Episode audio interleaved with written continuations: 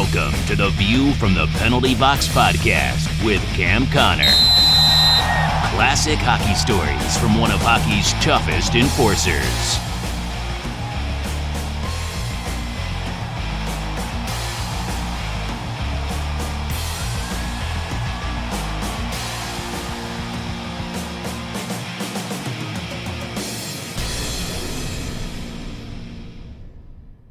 Episode 17. I'm Cam Connor along with my son Chris. So today's episode is going to be Cam's thoughts on concussions because I know in your time concussions were probably a common thing and probably not diagnosed and there's a bit of controversy even today with concussions are they real is the NHL doing enough to support players with concussions so that will be the main topic we have a whole bunch of other small stories to share and things to note. And the first thing that we are excited to talk about is we do have a t shirt. So we didn't think it would be ready this quickly, but we saw the logo and what the shirt looks like and the quality, and we are ready to release it. And so, Dad, what are your thoughts? You you were impressed. Well, I was impressed, and I gotta say thank you, Chris. You designed the crest, and you know, I mean, sure, it's got a little bit of my face on there, so um, I'm not saying it's good because I'm part of it, but I was impressed, Chris, that uh, you put this together. And you know, if it wasn't, in my opinion, looking too good, it was pretty cheesy. I would have said forget about the t-shirts, but I actually think you did a real good job by it. I bet you if you wear it to a hockey game, you will be stopped and someone will ask you what that shirt's about. So now you're wondering where do you find the shirt? So if you go to www.viewfromthepenaltybox.com slash merch, so M-E-R-C-H, or we will put the link in the show notes of this podcast and maybe we will put it in your Twitter profile. So there's no excuses for not finding it if you're interested in a t shirt. And we are actually running a contest to generate some excitement for the shirt. So my dad has a whole bunch of classic 70s, 80s hockey pucks.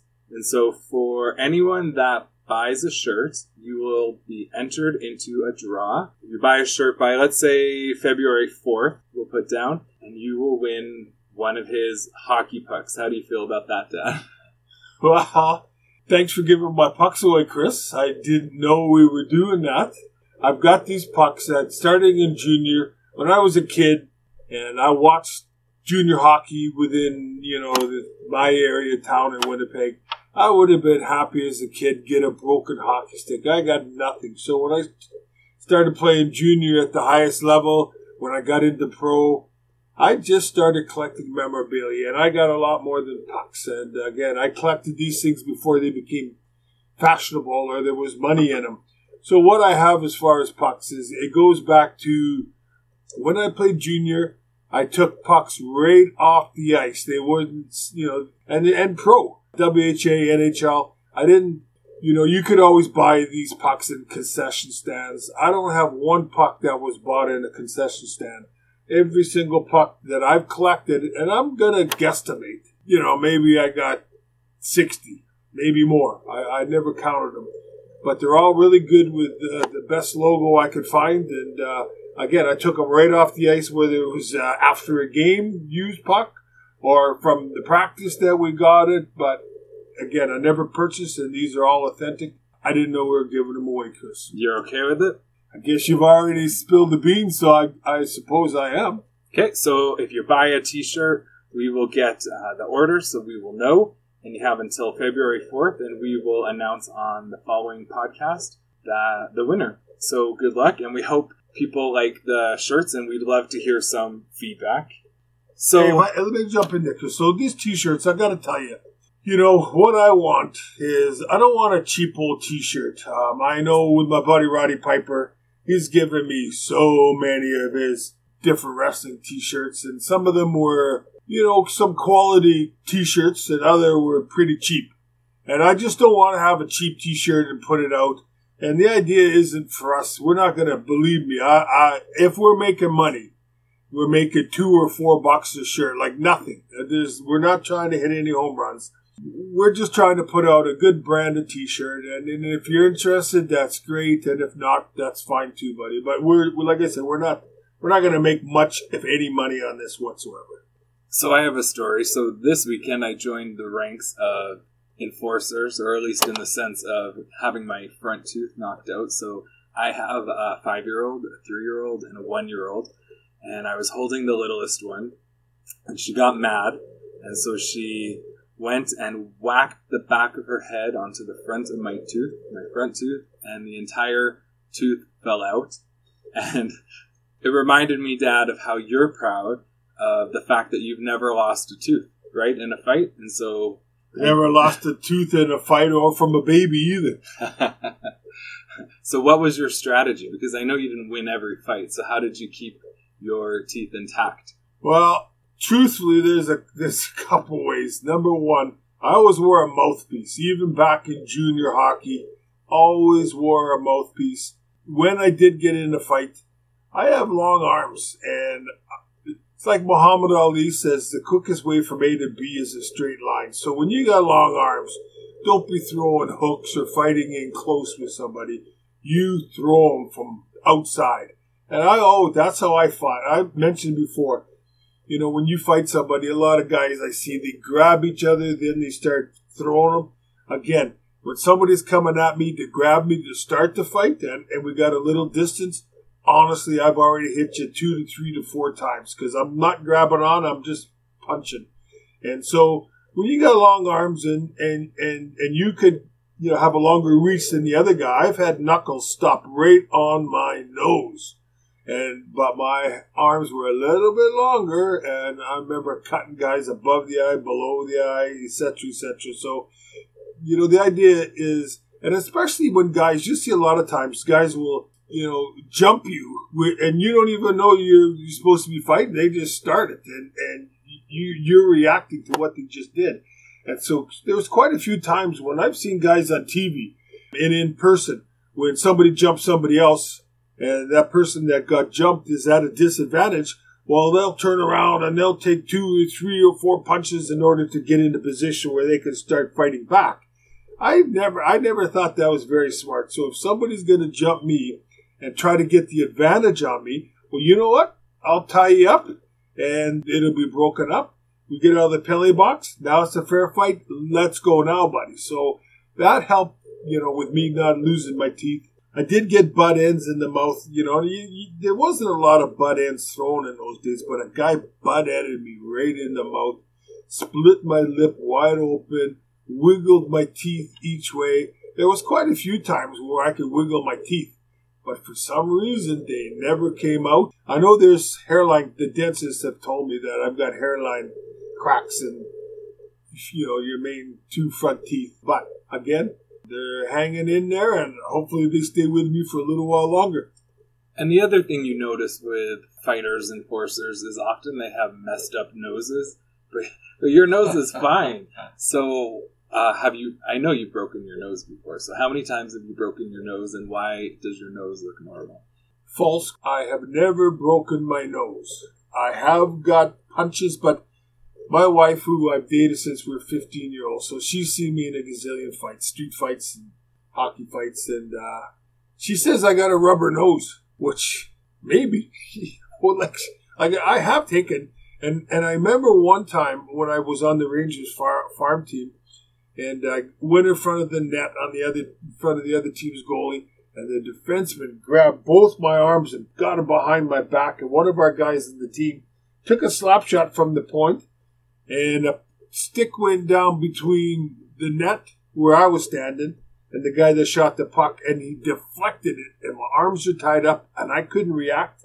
It freaking hit me right in the nose, and uh, it doesn't. I can't say it hurts, but you know you just got a puck in the face, and blood was pouring out. And usually, when you break your nose, that's the first clue right there. Is when your nose starts bleeding quite a bit you know the odds are you've broken your nose. So, sure enough, my nose is just poured, the blood's pouring out of the nose. So, I make my way to the bench. It was almost at the end of the period, and the trainer looked at it and goes, Yeah, it looks like it's bent a bit. I think you broke your nose. And I was pissed. I didn't want to I don't think anybody wants to break their nose, but uh, so we go between periods, and the visiting team's doctor comes into the dressing room, and they do, you know, when you're on the road, and they said, anybody need a doctor, you got to talk, or this or that, and I said, Doc, come over here. I said, I just got this shot right in the nose, and the bleeding was starting to subside. The nose is swollen, and I said, Did I break my nose? And he looks and he says, Yeah, I think you did, buddy.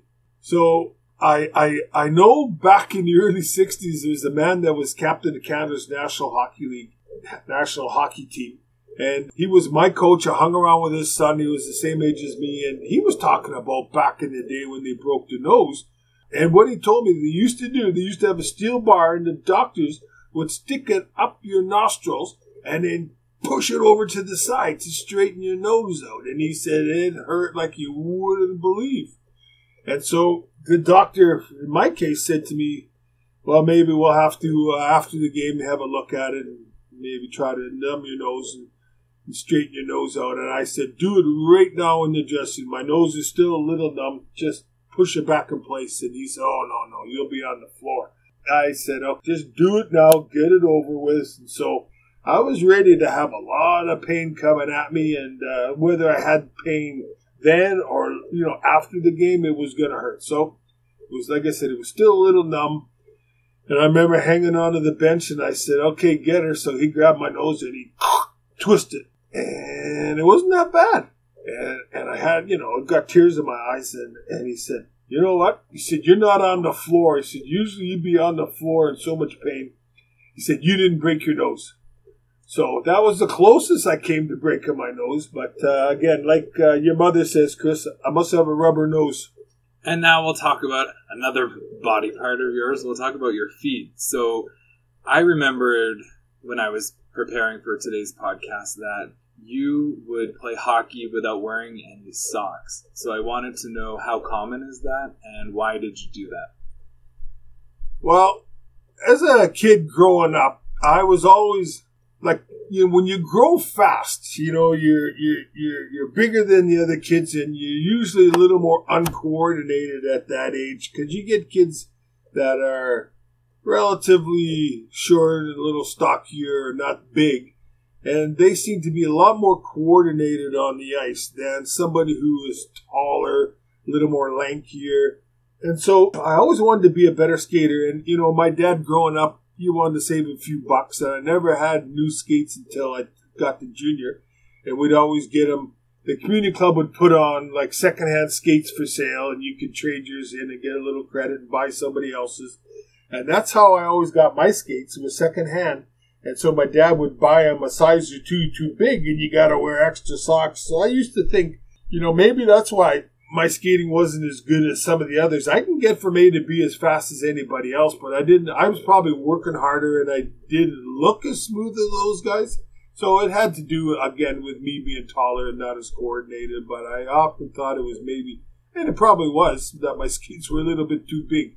So what about 15 years old? Um, I talked to a fellow that told me this is when Russia had their national team playing against our amateurs and you know not our best hockey players in the NHL. He went there to study the techniques uh, of what the Russians would do off season, off ice, and on ice. And I got to talk to this guy. One of the things he suggested that I do to strengthen my ankles was to get an old pair of skates and uh, run around my yard in the summer with skates on.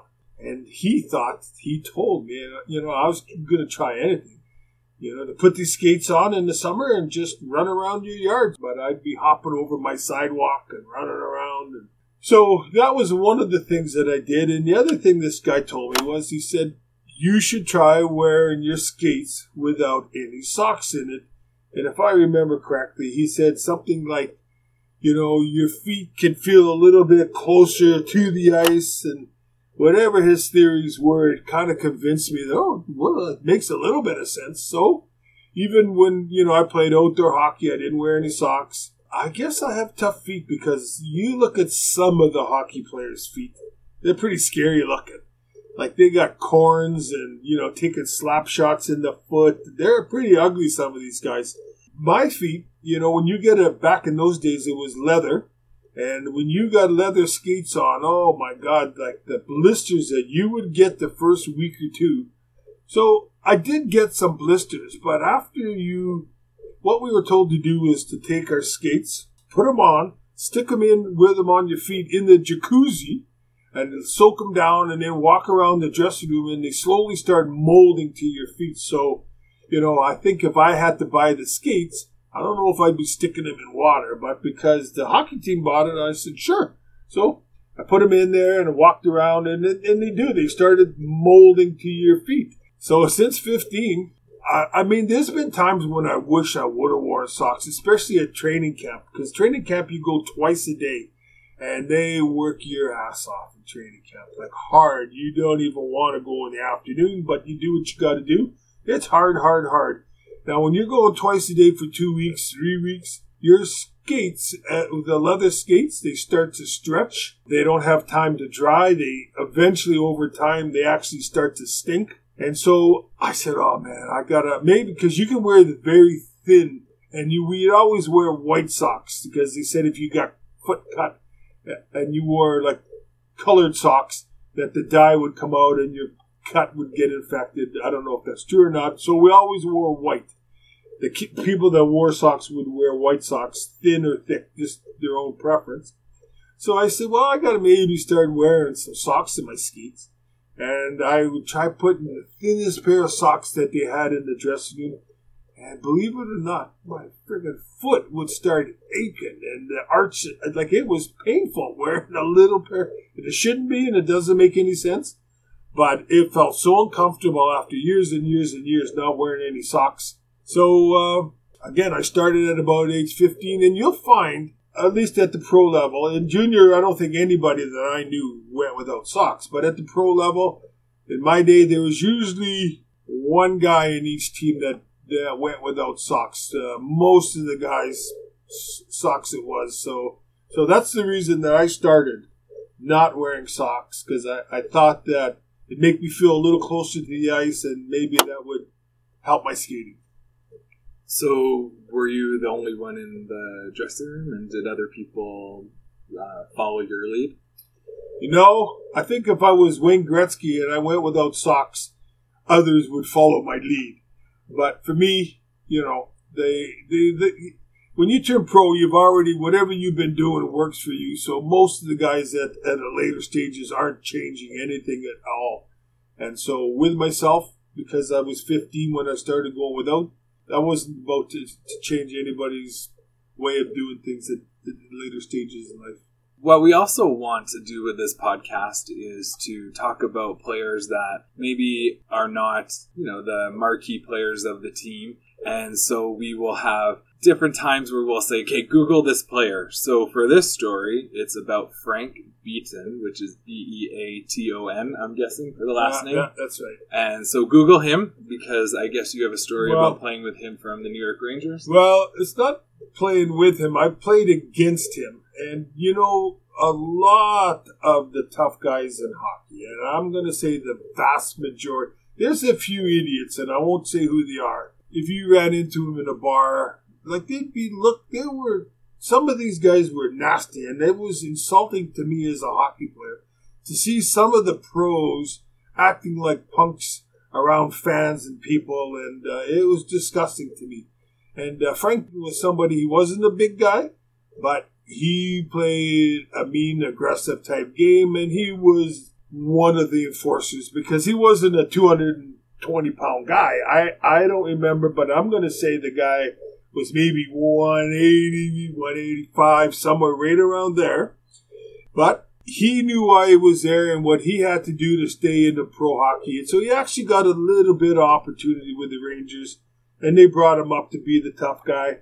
But again, when you're not a heavyweight in the NHL, expected to play that role against big, heavy boys, it's a little bit tougher on you. And and so Frankie never got to show the, his value, in the NHL. So he played most of his career in the minors. But I just mentioned to to my son today. This I was I ran into Frank a few years ago here in Edmonton. He was in town and we spent some time together and you know we never talked before you know, we kind of had respect for each other and we started talking. I asked him, I said, "Is this a true story?" And and he said it was. And what the story was, I, it's just an interesting story. Depending what what he told me, what I had heard is that he played in the World Hockey for a team called uh, I want to say Cincinnati Stingers. And the rumor had it, I, I said, "Hey, tell me if this is a true story, Frank." And apparently, he had a brand new car that he just babied, and you know, was always polished and looked good. And he went to get some gas just before heading to the rink for a game. And the attendant who was filling up his tank was sloppy and he didn't really give a two hoots about this guy's car. And he spilled gasoline all over it and didn't even clean it up. So Frank confronted the guy about it. The guy got chirpy. And so Frank did what Frank did does and he beat the guy up in the parking lot. And so he just drove away, went to the rink. Well, obviously, this uh, this attendant called the police on him, and, and I don't know if they got his license plate or he knew who the guy was. He probably didn't know who he was because they probably wouldn't have pushed Frank because Frank was a tough boy. So they probably called the cops, and so between the first and second period, Frank's in the dressing room. He just happened to be in the training room, as I understand it, and the cops, uniform cops, come into the dressing room looking for Frank Beaton because they want to arrest him for assault for what he did to this guy. And so he didn't want to get hauled away. You know, there's not a lot of the dressing rooms, there's not two or three exits out of the room. There's usually one at the most two. And so Frank, he felt trapped. He had nowhere to go to get out of the dressing room. So he ran into the stick room. And that's where just a separate room where they keep all the hockey sticks. When you need new sticks for the game, you go in there and grab one off your rack. And to keep um, this, I don't know if you haven't been in a dressing room or seen teams, they have what's called a stick bag. So if you go on the road for a week, two weeks, three weeks at a time, you got to bring enough sticks for the amount of games and practices. So each guy is bringing anywhere between, you know, depending how long you're on the road, four to ten sticks, you know, when you're on the road. And so they put him in these stick bags. That's how they carry him. And these bags, they're shaped like a long hockey stick. And these bags are meant to hold quite a few sticks. And then they zip up on top. So I had heard that when the cops were looking for him, he didn't want to be found. So he quickly ran into the stick room and he jumped in the stick bag and the guys zipped him up. And then the cops searched the dressing room high and low and they couldn't find Frank. And then uh, they had to leave the dressing room. And I don't know what happened after that, if he continued the game or buggered off or went and got a lawyer, but uh, I thought that was pretty funny that, that anybody would jump in a stick bag. But he said, yeah, that was a true story. We also have uh, an email that we'll read out. And if you want to send an email, it's view from the penalty box at gmail.com. You can always tweet my dad at camconnornhl. And this is from Zach, and he says, Hey, checking in from Virginia which is pretty interesting. You wouldn't think uh, our podcast would hit Virginia and those areas, but it's nice to hear for sure. Uh, he says he loves the show. I discovered your show back in November. I really enjoy hearing about hockey from days gone by. Uh, then he talks about that he would order a t shirt as well. I haven't finished episode 16 yet, but I was wondering who Cam thinks is the toughest guy in the NHL today. I realize they don't fight like they did years ago, but there are still a few guys that drop the mitts. I really enjoyed the show, and I hope you guys can keep doing it for a long time. Thanks for what you do.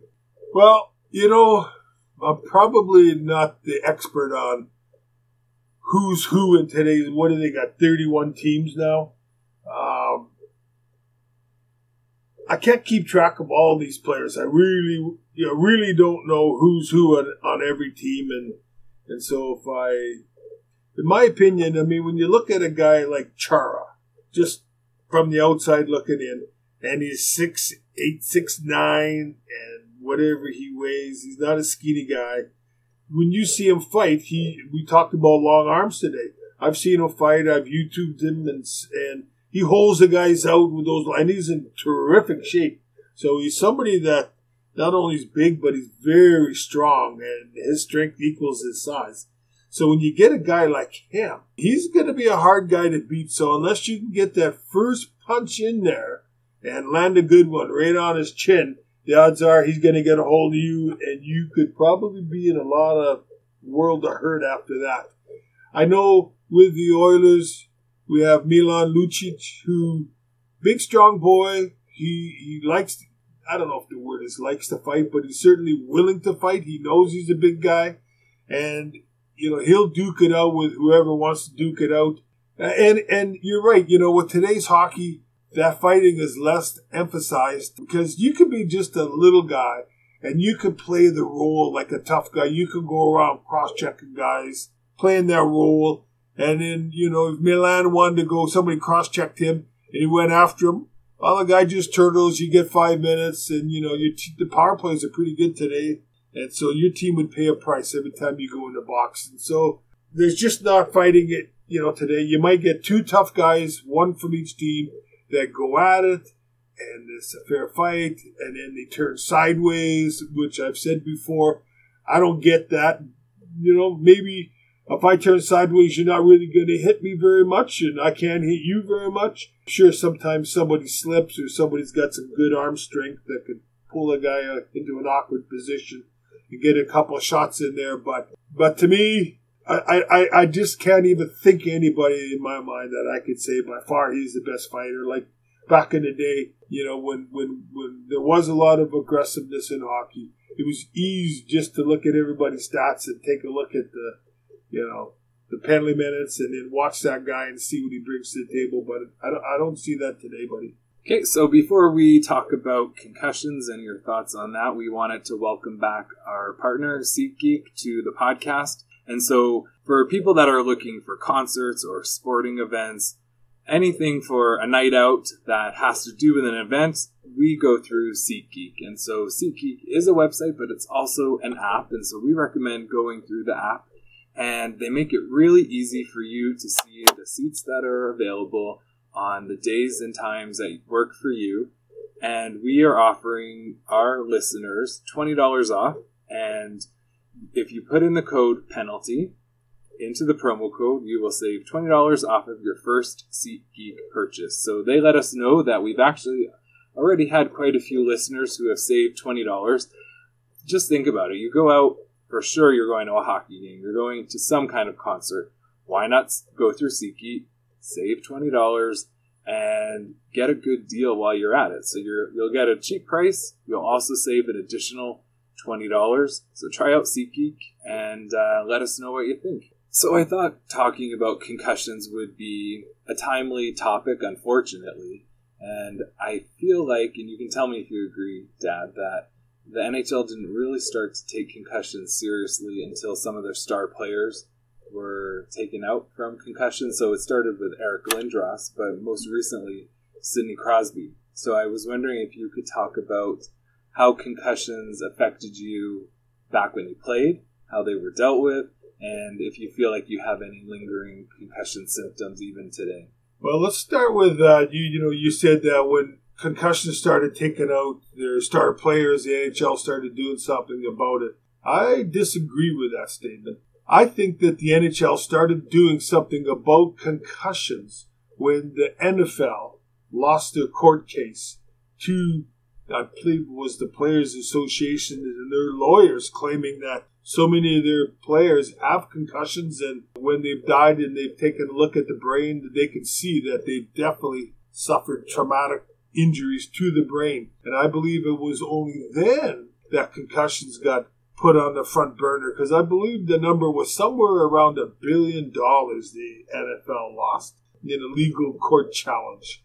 So at that point, the NHL or any contact sport is looking a little bit more serious about, well, we do not want to be giving up any money in court cases, so we got to start taking care of the guys.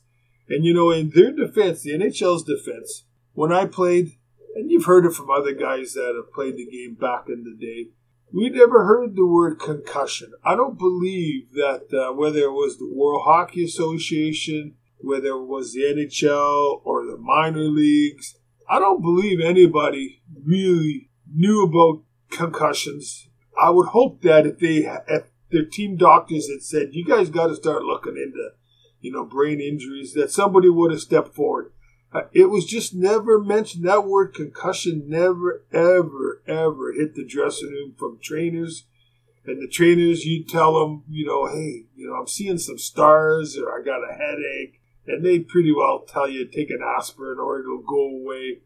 And I, I know personally of some times when, you know, I had some blows to the head where there was a stick or you got a puck in the head or you got cross checked or you, you know, you fell wrong into the boards and you felt some pain and you felt some numbness in the head almost that things weren't becoming very clear and it took a while to get rid of that fog. I don't think that anybody knew back in our day when there were six teams.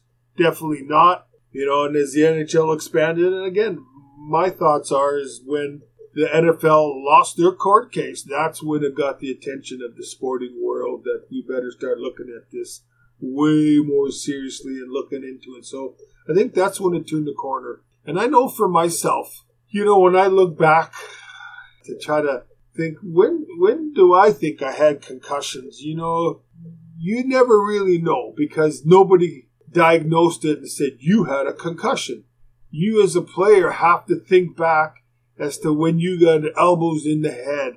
The NHL, they never made you wear helmets. So so today you got to wear a helmet. And obviously helmets will doesn't prevent concussions because again, you talked about Sidney Crosby and, and other stars.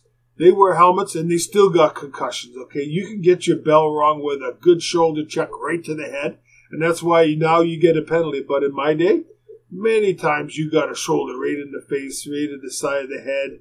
You got run from behind and your head got smacked into the boards. Like it was pretty easy back in our day, but you didn't even miss a shift. And you know, you might have been uh, hurting, and then you, you, just you tell the trainer, "Well, I'm not quite ready to go out there." So you might miss miss the shift, but it wasn't because they told you you couldn't go out. It's because you just didn't feel like you could. And other times, you know, I was uh, you know in the penalty box for five seven minutes, and and I had double vision. And I couldn't see straight on the ice. And then when my penalty was over, my vision just came back. And today we know I had a concussion. And they will if there were, I think I heard that there's somebody actually in the stands representing the NHL that will watch all the games, and if he thinks that somebody just got a hit that could cause a concussion, I think word sent down to the bench that guy can't go on the ice. Go give him a test. You know, he's got to answer questions. You do whatever you do behind closed doors. Somebody at that point says, "Yeah, you know what? You got some problems. You're going to stay off the ice, and you could be missing a matter of days, or a matter of weeks, or a matter of months." So I think that I know for myself, you know, you never know. How do you know the symptoms that maybe comes with getting older? Is it associated with you're just getting older and there's things you forget? Or is this actually sped along because you've had too many concussions or some concussions over the years? And I know myself, Chris, when you and I prepare for these podcasts and you say, you know, how about some good stories? I got to sit down and write things down and then rewrite them and rewrite them. My short term memory is not good. I know that when I talk to people and they are given, even for business, I shouldn't even be saying this, but when somebody's telling me something, unless I'm making notes, I have, I, I kind of remember like the gist of what was just said, but I, I can't always come right back and pretty well say exactly what they said, whether it's in their words or my words. So I believe that I seem to have decent long term recall, but I know it's the short term. It scares me a little bit. I don't know if it's just again just older age as you get older. This happens to everybody, or it shouldn't be happen to anybody, or it should happen later in life. I, I don't know that. The NHL has never reached out to the older players and said, "How are you guys doing? Is there anything we can do for you to help you?" Like if there's anything we're going to get from the NHL, and I'm not dishing on them because Gary Bettman has done a great job for the game of hockey. He really has. But, you know, everything from salary to pensions, like it's just, it's a whole new world today.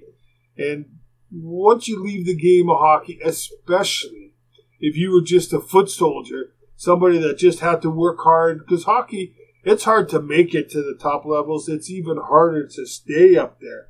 So, you know, everybody knows the Sidney Crosbys and the Gretzky's, and you can name all the superstars. That's not hard. The NHL always takes care of these guys, and And, you know, it's the rest of the foot soldiers which makes up the majority of the rest of the players in the NHL. When your career's over, there's nobody that phones you or your old team to say, How are you doing? Yeah, I know you live in this city or you live in that city. We're just reaching out to you. Is there something we can do? You having any medical issues? That's unheard of. Nobody does that. And so, again, with what I'm going through and others, we don't know if it's uh, you know just comes with getting older or is it all related? Like you just don't know. So then I have a question for you, and this will come from left field for sure. But would you ever donate your brain to science? Well, I'm okay because when you're dead, you're dead, right? And uh, it'd be up to my family because I mean, you got my permission. If if there was any benefit to my brain going in any direction that that can help somebody else, then I'm I'm all for it for sure. Again, when you're dead, you're dead, and and if you can help the next generation, or if there's anything positive that could become of me donating my brain, I'm all for it. Uh, but so the only thing is, I ask is don't put me in an old folks home, please. And not to end it on a, a morbid note, but uh, thanks for your thoughts on concussions. I'm glad that you have your long term memory because I know a lot of people are enjoying all your stories. So until next time, I'm Chris. And I'm Cam, and thank you.